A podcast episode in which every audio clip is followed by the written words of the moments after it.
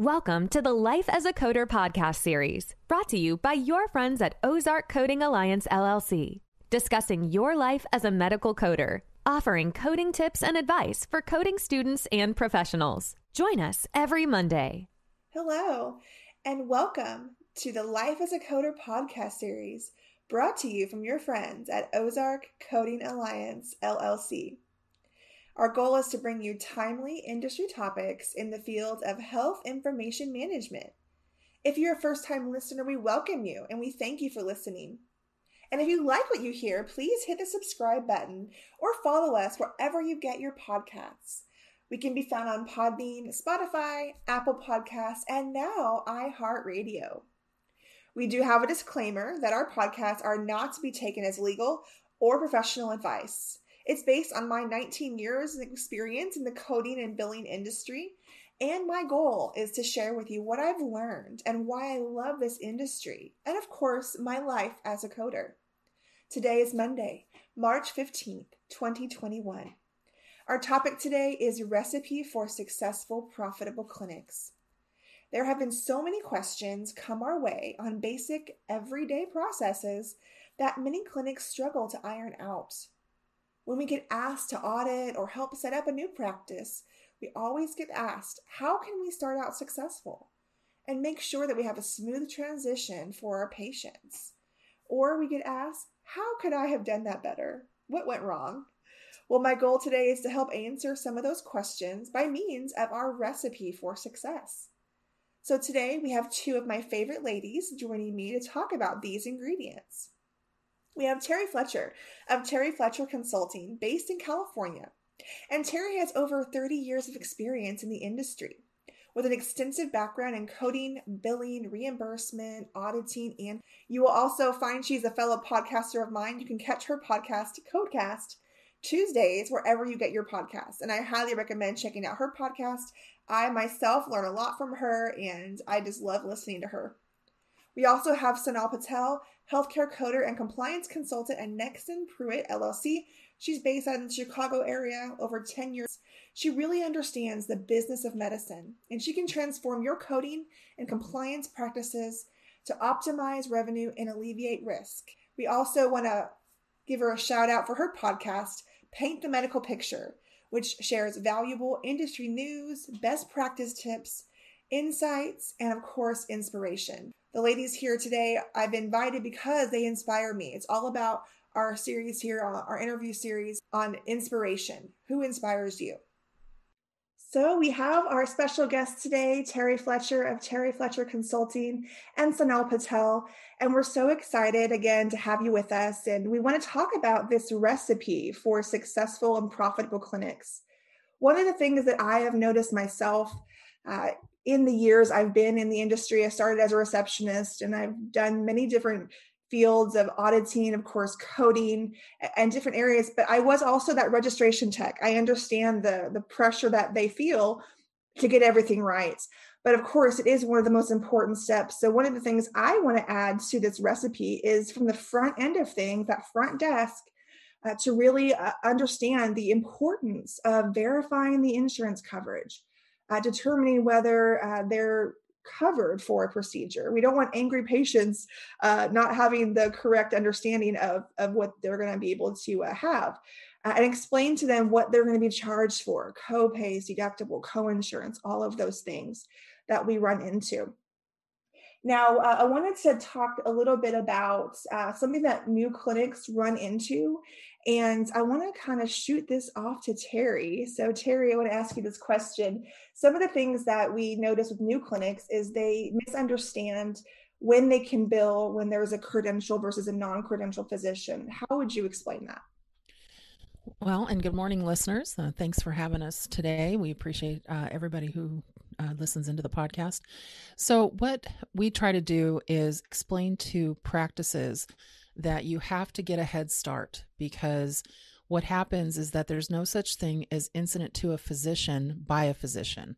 So, if a physician is practicing without being credentialed with certain payers, And just for the listeners, just so you know what that means, that means basically registered and signed up with that particular payer of having all of your information where they can research and make sure that you're not a physician who you know took payments illegally before or that you have any kind of blip on your you know in in your system or in their system from another uh, medicare payer or private payer and so they research out to make sure that you're a compliant physician and that they want you on their list so you have to make sure that you do this prior to seeing patients. Otherwise, you'll be seeing patients for free because you can't bill it out under another physician. And this has been a problem with uh, compliance, and many practices that have tried to do that have gotten paid under another physician and then have had to refund a lot of money.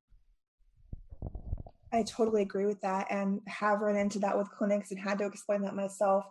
And then we have the added uh, aspect of the financial aspect of things when it comes to not getting those financial agreements in place, because when you run into these non credentialed, uh, maybe they're not credentialed with the phys- with that insurance, and then we run into the, writing things off. What do we need to be aware of when it comes to financial agreements? Well, I think one of the things, and I talk about this also on, on my podcast too, and I know Sonal's probably mentioned it on hers, is that you have to when it talks about revenue cycle management or we're talking about registering the patient and actually overall health of our patients it actually starts with the first contact they have with the administrative staff. And whether that's registering online or coming in from the front desk perspective when we talk about the overall health of our patients it also includes their financial health because there's nothing worse than having a patient who's coming to a physician especially a specialist that they need. Let's just throw out cancer patients there and then all of a sudden they're stressed out about what's my out of pocket what's my share of cost etc without actually knowing. So what's important especially in the time of covid now with which you know which part is the patient have a share of cost which is actually absorbed by the payer now because it's covid related. And there's some nuances there not everybody is clear on you need to make sure that when the patient is coming in and you're registering them that you have a credit card on file that they understand that any balances will be balance billed to that credit card that there or you have some kind of an ach um, method which means that they, you can go and, and debit their um, checking account or something to that effect. It's no more you shouldn't be relying just on paper statements anymore. That is so expensive for staff and it takes forever and patients need to have portals and areas on how they can an understanding of how they can pay their share of cost and their out of pocket and i just think it's important to have those agreements in place from the get-go instead of letting them figure it out later. I totally agree. And when it comes to more financial uh, revenue aspects we wanted to ask you a little bit about how you recommend clinics manage their AR reports depending on what kind of facility they are and of course, um, as a revenue cycle manager, if that's your role, what do we want to focus on when it comes to those 30, 60, 90, 120 day reports? Well, that's tough to make it a short answer. we could have we could have an all day uh, discussion about revenue cycle management, but just to give you just kind of a quick manager, I guess um, insight into that, and I will ask also Sonal to follow up if she has some additional uh, insight on this. What I like to explain to my clients and my client base and all the billing practices that that I'm involved with out there is I like to have experts in the payer. So I like to have people who are in charge of Medicare, and that's the AR they work. And people are in charge of Medi-Cal or Medicaid.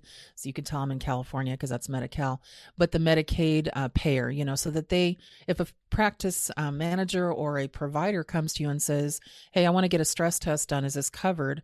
You're not dealing with a lot of practices like to do the alphabet, which is, in my opinion, a bad idea because then you're basically um, shooting, kind of hitting or miss what patient has, you know, what their payer is. And then you have to look it up, then you have to find it, you have to see the nuance of that payer. But if you deal with that payer on a regular basis all the time, and you get the updates, and you're doing your due diligence as a staff member, then you're an expert, if you will, in that in that payer. And Medicare is huge. But then I'd want my Blue Cross Blue Shield experts. I'd want my, you know, uh, various commercial plans. And you can kind of lump in your smaller, you know, plans with that, like your Aetna's, United Healthcare's, et cetera. But you want to have experts, and they need to work their accounts and have a desk calendar that says the, you know this is the day that i'm going to be calling payers. This is the day that i'm going to be working my patient accounts. This is the day that i'm going to be um, just responding to mail from that payer. And they need to focus on that. A lot of times everybody just comes in and attacks their desk and that you never get to the bottom. Never. So it's important to stick to your calendar even though you're out of the peripheral vision, you can see that one letter you want to get to. If it's not the day for that letter, then you need to make sure that you are sticking to your calendar. It's the only way to be efficient and, and work your accounts appropriately. And so now I would ask that you, you know, maybe follow up with something that you give your client information on that. Well, Terry, um, I completely agree with what you've stated. Um, I've told a number of practices as of recently um, that you should definitely be spotlighting certain personnel. You know who they are. They're the ones who really enjoy research for the Medicare policies, for the Medicaid policies. You have people on staff who appreciate what any of the Blues are doing and updating quarterly. So I do agree with that. That helps your RCM process um, monthly, quarterly, each year, however it works for each payer. I definitely agree um, that it is something that is going to be well received for the practice finances if you do um, allow some of your staff who are very good at identifying policies to go ahead and highlight those people who can then actually disseminate that information uh, throughout the rest of the organization.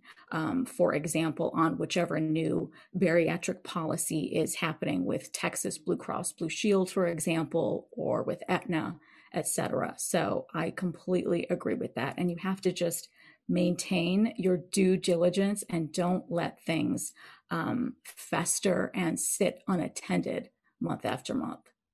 Yeah, I agree. And also, the other thing I'd like to follow up with Jennifer before you move on to a, a next topic is that I noticed that a lot of practices only include their administrative staff and maybe a provider in their contracting, um, certain, you know, uh, conversations. And it's important that you pull in a biller, pull in a coder, because they understand the language. They understand the difference between pre-existing and non-pre-existing, you know, uh, bundling issues um, can you know uh, payer issues? How long does it take to get a claim paid? And so it's just so important. If they know that from the get-go that'll be such a a huge win for the practice if somebody comes to them and says hey you know your ar is looking at 60 to 90 days for blue cross blue shield. Why is that? Say well blue cross blue shield of michigan pays us within 45 days but blue cross blue shield of san diego pays us within 60 days. So again knowing knowing those payers and having them as part of the process is really helpful from the back end. Thank you, ladies. I totally agree. And actually, I, I also wanted to bring in this topic that I, I'm, of course, really passionate about is training. I, as a revenue cycle manager, my company, we have a client, we have an office that we're setting up right now, and we actually have a training today at three o'clock with our staff. And I'm a firm believer in giving my staff the tools they need to succeed. So I have a coder, I've got two billers, I've got somebody within collections, and so I bring them in and I, I give them my, you know, tips on, on how to succeed, but I also give them tasks. Again, I also believe in giving them, I set up spreadsheets. I, this is your Blue Cross spreadsheet. This is the claims we have to focus on. This is your United Healthcare spreadsheet. And I assign those to a certain person and, and it really flows nicely. We can all see at the same time these Google Sheets. We can see the, the information updating who's working what and what's getting done, what's getting paid, the date it paid. And it's, it's so nice to have that so training is so important. I am a firm believer in training. But again, uh, one thing we are seeing when it comes to these the financial aspect, we know how important coding is. We have billers and we have coders. Sometimes the coders are the billers and vice versa. Uh, but one thing we see a lot of practices, maybe it's more not so much now, but in the past, we're kind of hesitant to hire an official certified coder because maybe the cost or they weren't sure or to find the, a qualified candidate. But what are some of the things that can happen if we don't have these qualified, educated coders looking at the documentation in practices? I'll ask you, uh, Terry.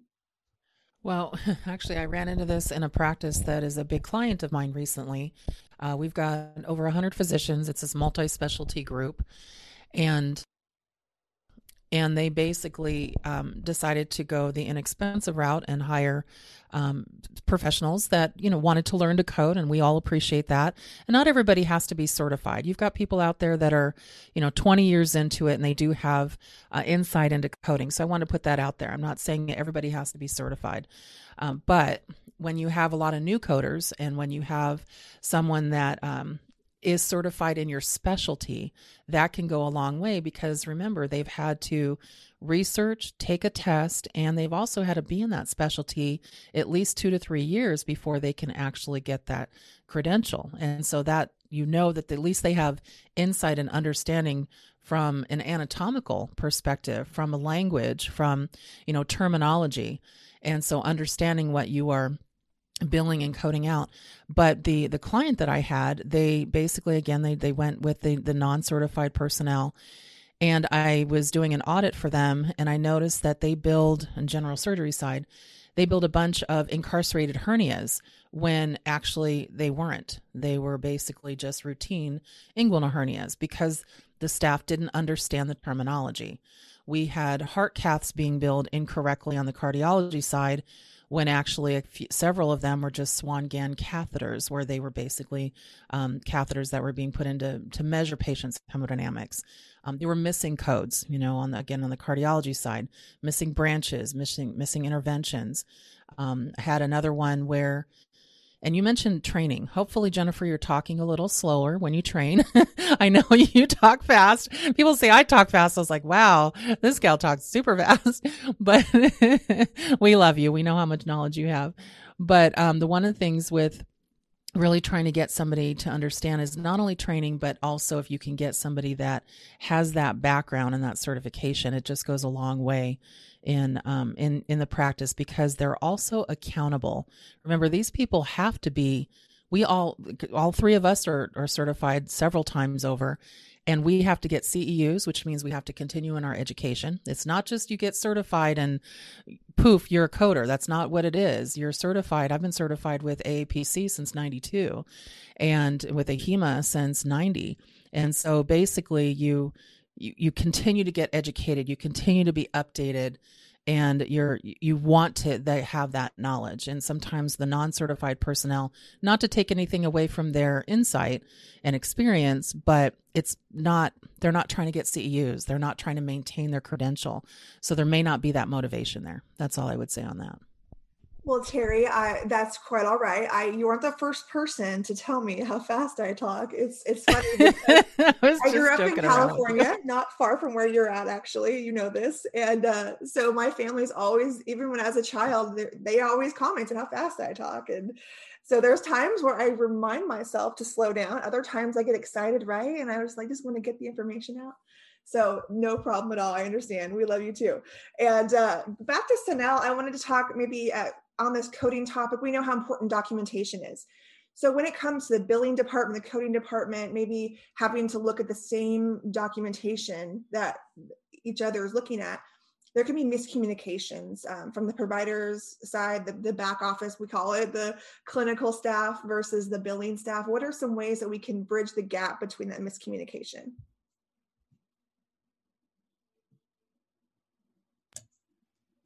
That's a great question. So, yeah, I mean, I see that all the time. Um, when it comes to reading that documentation, like you both were just talking about before, um, it's really important that we have um, coders who are experienced, who understand how to read documentation, um, how that documentation needs to support the actual codes that they're trying to abstract, right? Um, so if there's ever concern, confusion, questions that a coder has before they can actually correctly abstract codes, I, I always recommend communication is key. Um, so, you know, in our industry, we know that we call that a coding query. It's basically a question. We try and do that as less as possible because our physicians are busy, busy people. Um, but it's very, very important that we don't just let it go and pick inaccurate um, and not complete coding accurately, right? Um, we it's very, very important that we go back to our doctors and ask them, you know, to the highest level of specificity, what diagnosis do they actually mean? Now, we can't lead them a certain way or another, um, but we need to be able to go back to them and try and have them, um, you know, tell us with accuracy and honesty, uh, you know, how that particular diagnosis code, that ICD 10 code, may perhaps be extended to capture a more full and accurate diagnosis code for us to be able to then capture and place on the um, CMS form. Yeah. Excellent advice. And another question for you as well on the revenue side. I know my last podcast, I was talking about documentation signing and how important the signature is, uh, especially when we, I was doing risk adjustment education and, and I teach that. We, we talk about that quite at length, but it comes down to the end of the month and you're trying to get the charges out for end of month i just went through it myself here at our local hospital and you find these notes and you can't bill them out because they're not signed. So that course leads to delayed filing of claims and that can lead to timely filing. So what are the ramifications? What do the clinics need to know how important it is to get those out timely? Well, that's another outstanding question. And this really goes to uh, you know, how a practice is reflecting their compliance. I think it's really important and integral that they have some sort of an internal policy that is written. Um, and the staff are well aware of what their internal policies and procedures are for signature requirements. Again, um, I always recommend to my providers uh, basically any type that they are, you should be signing off on your documentation within 72 hours. Within 72 hours, right? Um, if you're not doing so, you open yourself up to a greater can of worms. I work on the back end, right? When practices are being audited. So uh, it's a tremendous um, detriment to them if you know I'm asking for documentation to support the claims that they've billed and I'm trying to send it out to a payer, um, but I'm already red flagging it. I see that there's no signature on that office note, there's no signature on that order. Um, you know, so then I have to go ahead and do my end of the work and show them that these need to be signed beforehand, right?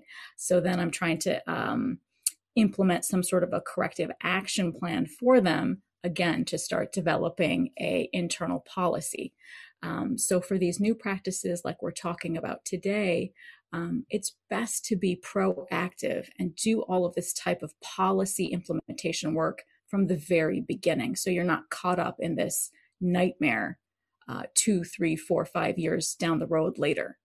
I also wanted to comment, if that's okay, on, mm-hmm. on what Sonal was saying. One of the things that came up this year with ENM 2021 is remember if you sign your notes the day after and you're timing your visit, you can't use any of that time mm-hmm. towards your ENM service. So you have to authenticate your record meaning sign it out and close it the same date as the face to face. If mm-hmm. it's done on a different date, and I'm saying this from an auditing perspective, then all that time is gone and now you're you're on medical decision making. So just be aware that it's going to have ramifications for those practices that are timing their office and other outpatient visits as well. Excellent point, Terry. Thank you for bringing that up. And so now you mentioned the auditing and uh, as an auditor myself, recently certified as a CPMA, which is really excited I get to use that finally as a credential. But I've been auditing for quite some time, and and when these new providers, I don't want to scare them and worry them about getting audited. We have these, of course, internal audits that we do, and maybe a payer audit. Uh, but from your perspective, I'll ask both of you individually. So um, what are some of the things we want to just kind of reassure our clinics uh, what they can do to stand behind their notes if in case they get audited to feel more reassured that it's correct I mean, well, that's my biggest mantra for 2021, right? It's all about self auditing. Um, it's all about, you know, as a CPMA, I think it's all about the tone that we speak to our providers in. You know, we don't want to scare them off, absolutely. Um, but they need to be aware and understand what they're doing, what their data is showing, right? So to actually review that information, that data that they do possess, um, I think it's completely beneficial so they're not surprised, you know, down the road a year or two later when the big payers come back um, and want to audit them from the payer side. I think it's extremely beneficial to have an auditor, um, you know, that plays on your team, that is there to support the work that you do, to provide the education and things like that, that as the three of us are well aware of, it changes all the time. Education every quarter this year was a big one, right? January 1st, huge changes. Um, so I think it's critical that they're not afraid, that they understand that for them to actually look at what they're doing beforehand um, is going to um, just really support their levels of reimbursement in the long run. I totally agree. to add to that, I, I agree 100% with Sonal on that. Um, first of all, um, Jennifer, what is a CPMA? For those that don't know, what does that stand for? I apologize for not spelling that out. That's a certified professional medical auditor. There you go. See? So, for those of you that are interested in auditing and, and want to get your feet wet, that would be something. That is a hard exam, by the way. Very much. um, one of the things that, and just to play on in, in tandem on what Sonal said, one of the things I ask my clients because I have a membership service where they can add ask uh, coding questions and billing questions through email. And I get these questions all the time, I'm sure you guys do too, that just says, Can I do this? Or, you know, mm-hmm. and they mm-hmm. give me the documentation blurb and I'll say yes or no. But if I say no, I said no because this doesn't support this. And then they ask the same question, but a different way, thinking they're going to break me. And so I'm like, It's not happening. And so then they ask it again a third time. I'm like, Look, here's what I have to ask you. First of all, part of my service to you is that if you're a member, I help you appeal a claim. The first thing I would ask is, and when I look at this based on your question, if I was to appeal this, can I support it? And if you're for one of the big questions that comes out right now is telehealth. So you billed for a phone call, but there was no time documented. And so they they billed for an audio only phone call. And I said, Well, where's the time? And they said, Well, we didn't get the time put in there, but it's obvious that there was, you know, approximately. I said, no, there's no obvious, there's no assumptive coding. You can't read into anything. If there's no time documented, that was very nice of you, but that was very free. And they basically say, You're kidding. I said, No, you can't support something that doesn't fulfill the requirements of the category one CPT code or HCPCS code or whatever you're submitting. If I can't appeal it, and feel like I can support the appeal, then I would not submit it. And that's what I always try to get billers and coders to ask themselves Can you support it if you're questioned and had to appeal it? And if the answer is no, then you probably shouldn't submit it. I completely agree. One of the things I tell my students when I'm showing them how to read op reports and how to look at things is I tell them if you were going to submit this, if someone asked you questions about it, could you explain why you billed it this way? If you added a modifier 59, if you added a modifier 25, could you stand behind that and be really confident if someone uh, came after you and said this was built incorrectly could you explain why you did so with the documentation of course so that's very very important. Well we've had so much fun today ladies but i have a few more questions just so our listeners can learn a little bit more about you. So uh, our first question for for terry what is something about you that most people familiar with you wouldn't know um, well, they they may or may not know this. Everybody knows I'm a huge Pittsburgh Steeler fan, especially if you've listened to my podcast, my codecast. Um, but one of the things I write for an extension of the NFL site called the Steel City Underground, and I write articles and podcasts on football. So if you do know me personally, you probably would know that. But if you didn't know me just from an industry perspective, then you wouldn't know the my tie into the NFL, I guess. That's super exciting. My my fantasy football husband will will be happy to hear that. Uh, and uh, so now let me ask you that: What's something about you that most people that are familiar with you wouldn't know? Uh, well, I don't really share this very often, but you know, I I had a whole separate you know plan in my life, uh, completely different than what I do currently, um, which I love.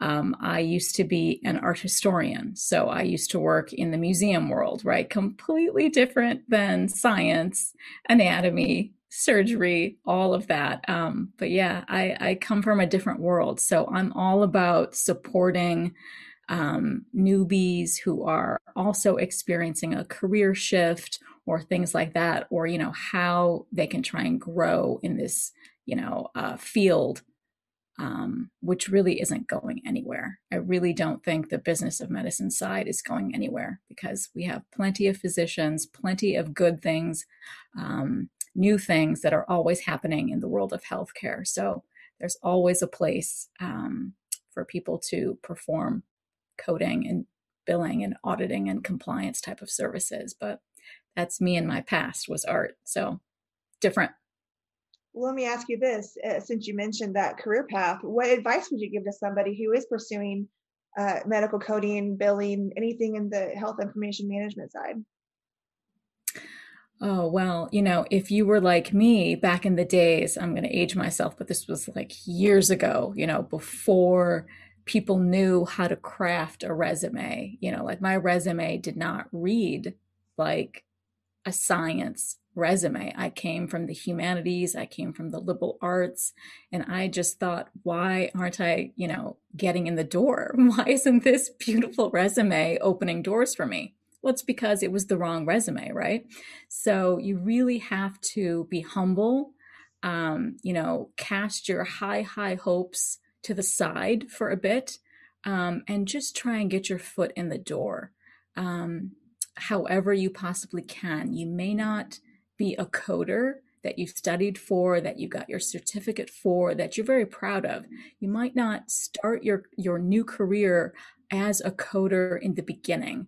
Um, but if you keep working hard um, and stay committed, um, you definitely can do it. You definitely can do it. Let me ask you the same question, uh, Terry. Uh, what advice would you give to somebody uh, thinking about a career in this area?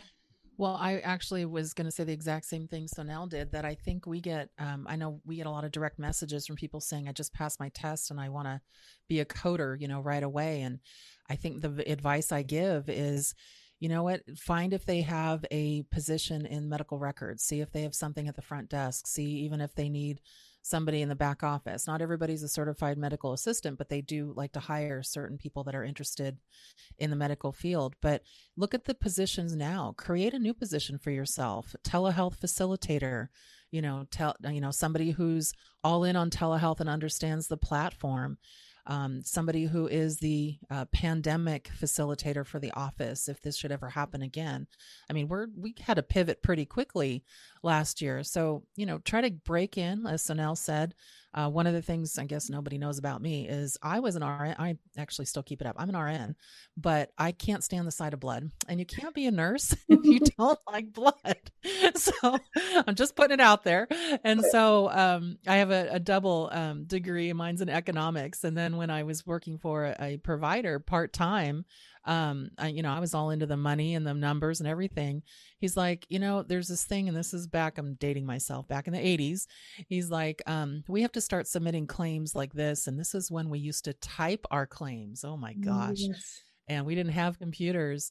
And uh, they were five digit codes, totally different than what you guys are looking at now and uh but di- i mean we have five digit codes now but they're totally different but anyway i just really got interested in that and uh, get your foot in the door you know just just see where you can lead and you can grow into different positions but there's also social media managers and practices i've placed two people in doing that you know if you've got an it background but you're really interested in healthcare do you know many practices don't realize that there's been a Facebook uh, created for them they didn't know about, or they've got really bad reviews on Yelp or Travel Advisor, and you need to respond to those. You need to clean it up. You need to have somebody that's on top of it. A lot of people are, you know, they go to Dr. Google to find their provider nowadays, and you need to know what people are saying about you. So there's a way to break in definitely nowadays that we didn't have before. Excellent information. Actually, we had a provider I worked for a few years ago, and they had a marketing social media manager that did the exact same thing. They'd read the reviews and they would they would of course try to answer them and, and create uh, that network for them and create the, a positive social media platform for themselves. And that's definitely a definite good role to have. Well, I thank you, ladies, so much. One last question: How can our listeners connect with you online, Terry? So I am on many platforms. You probably seen me on Instagram and Terry NCA. I'm on LinkedIn. Terry Fletcher, just find me. I'm, I'm on there. And also, I have my own uh, Codecast podcast. And so um, feel free. That's again been out about three years, and I've got a just recorded today. I have 178 episodes. So uh, just bill, coding, billing, reimbursement. There's a space for all of us in that realm. So thank you for again for having me too. We're so grateful you got to join. So now, how can our listeners connect with you online? Uh, I also have a very small podcast that just started a couple months ago, Paint the Medical Picture podcast. Um, you can always find me on my LinkedIn, um, and you can always go ahead and email me at my um, address through Nexsen Pruet. So that's how you can find me. And thank you so much for having me here today. This was such a nice, nice conversation with industry pros. I loved it. Thank you. Well, I appreciate you being willing to come on. I, I love doing these interviews. It helps me connect with my peers and those that inspire me. And my interview series is about is about inspiring other coders. And so that's what I want to do. And so I thank you for joining me. And we've really learned a lot uh, from each other today, and we've really had a great time. So thank you. Thank you to our listeners, and a special thank you to our guests, Terry Fletcher and Sonal Patel, for sharing their insights. And I'm not sure if you heard, but March Madness deals are going on at Ozark Coding Alliance LLC. So check their website, www.ozarkcodingllc.com. They have a new exciting webinar every Tuesday in March. And of course, check out their on demand virtual conferences on risk adjustment and orthopedics available now. You will not want to miss their upcoming general surgery conference featuring the one and only Terry Fletcher of Terry Fletcher Consulting and several industry leaders joining forces to educate and inspire. It's only 249 and for March Madness we're offering $50 off each ticket when you buy 5 or more for your team of coders. We hope you enjoyed listening today. It's always our goal to inspire and educate, and as I always say, knowledge is power. Don't give up coding, keep learning, and keep growing. This has been Jennifer McNamara with Life as a Coder. We thank you to our sponsors, Ozark Coding Alliance, LLC. Until next time. Thanks so much for tuning in to this episode of the Life as a Coder podcast series, brought to you by your friends at Ozark Coding Alliance, LLC. If you're enjoying the show, please feel free to rate, subscribe, and review wherever you listen to your podcasts. We really appreciate that effort. It helps us share the show with other coders, students, and professionals just like you. Come back every Monday for a new episode. We'll catch you then. Project Resume can make your medical coding dreams come true. From resumes to interview skills to navigating a successful career, Project Resume has the advice you need from coders you can trust. See all that we have to offer at projectresume.net. Be sure to reference this podcast when you place your order.